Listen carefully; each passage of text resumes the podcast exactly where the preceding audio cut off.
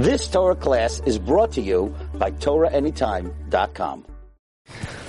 Okay, good morning, everyone. I want to share with you a thought that occurred to me uh, this past Shabbos that um, I think is very compelling.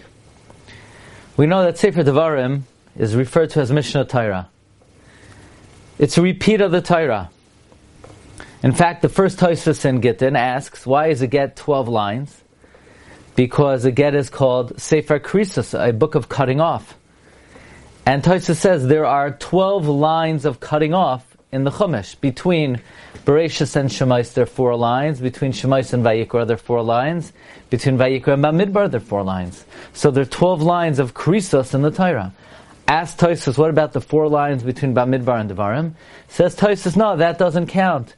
Because Devarim is just Mishnah Torah, just a repetition of what's already in the Torah.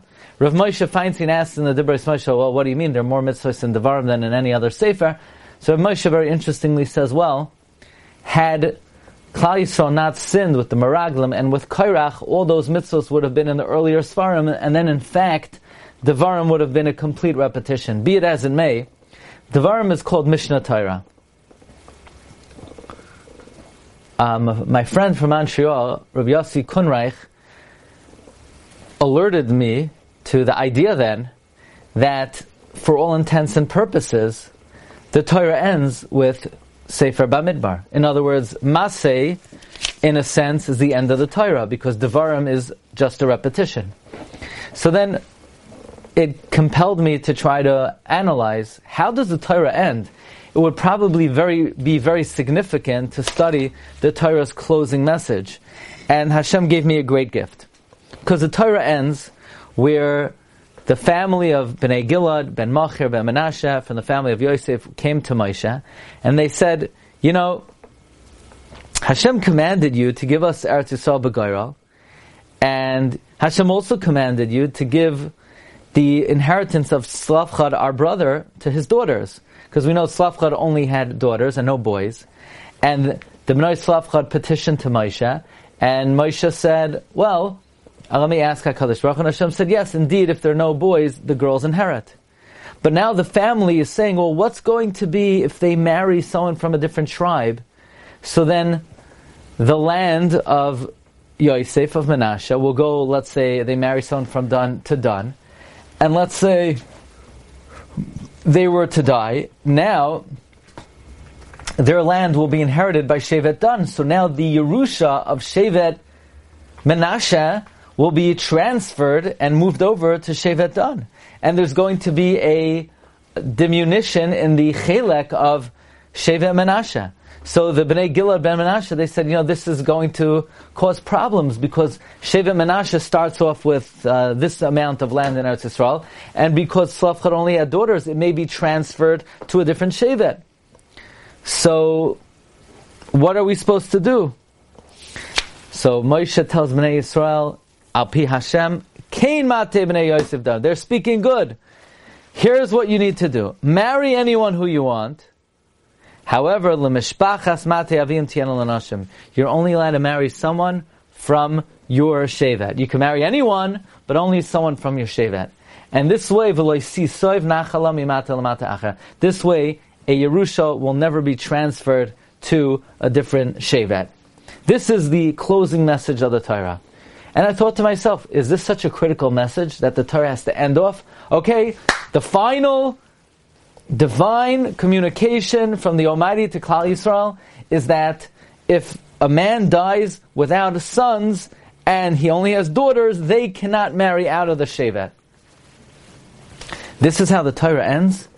And then it occurred to me, it is so beautiful, it's so symmetrical, that the Torah is ending similar to how it begins and how important it is for us to read this specifically at this time of the year. Namely, as follows: The Torah begins Bereshis Bar Elokim. Rashi brings Amar Rabbi Yitzchak Loi Haya Loi Lahaschel Elam Echodesh Lachem. Why does the Torah begin that Hashem created the world?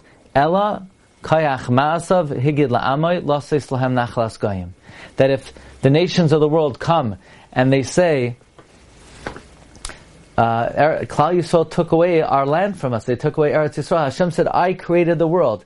I give it to whoever I want and I take it away when I want.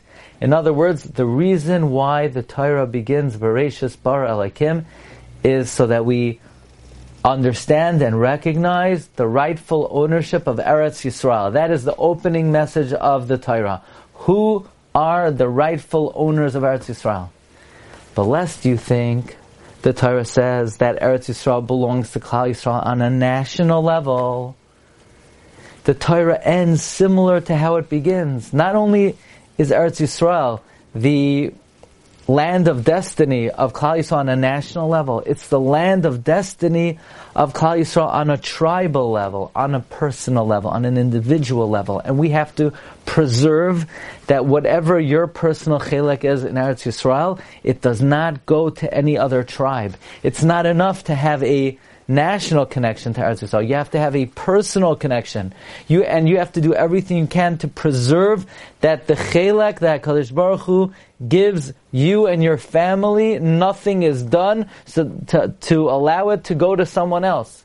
So the Torah therefore is beginning and ending with the connection of Klal Yisrael to Eretz Yisrael and every individual Yisraeli to Eretz Yisrael it's pointed out that HaKadosh Baruch Hu's first communication to all the Avos, Abraham, Lech Lecha Yitzchak, Lecha, Ki Lecha Nasati Esaretz Hazois, Yaakov, David, uh, Moshe Rabbeinu, David was about the centrality of Eretz Yisrael, and especially this time of the year, when we're trying to be Masakein, the Cheit Hamaraglim, who had apathy to Eretz Yisrael, who we said over many times from the Maharal, that the galus is not a punishment, it's a natural consequence. You cry over Eretz Yisrael, so that means you're not connected to it, it's not the land of your destiny, so you can't have it.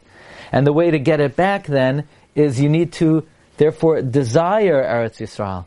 Therefore, in Parshas Masei, when it talks about the borders of Eretz Yisrael uses a lashon of v'his avisem, perhaps a lashon of ta'ava.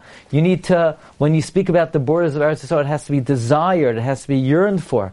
So just like the opening message of the Chumash is Kayach Maasav Higid La'amay Losislam Nachlas Goyim, the rightful ownership of Eretz Yisrael to Klal on a national level, it ends off that we have to do whatever we can to preserve it on an individual level and this is a tikkun for the Cheit Hamaraglim, and ultimately our avoida during this time of the year, the Bein Hametzarim, that we should all be zoicha to return with the coming of the Geula, B'bias Goel Tzedek, B'mher V'yaminu, Amen.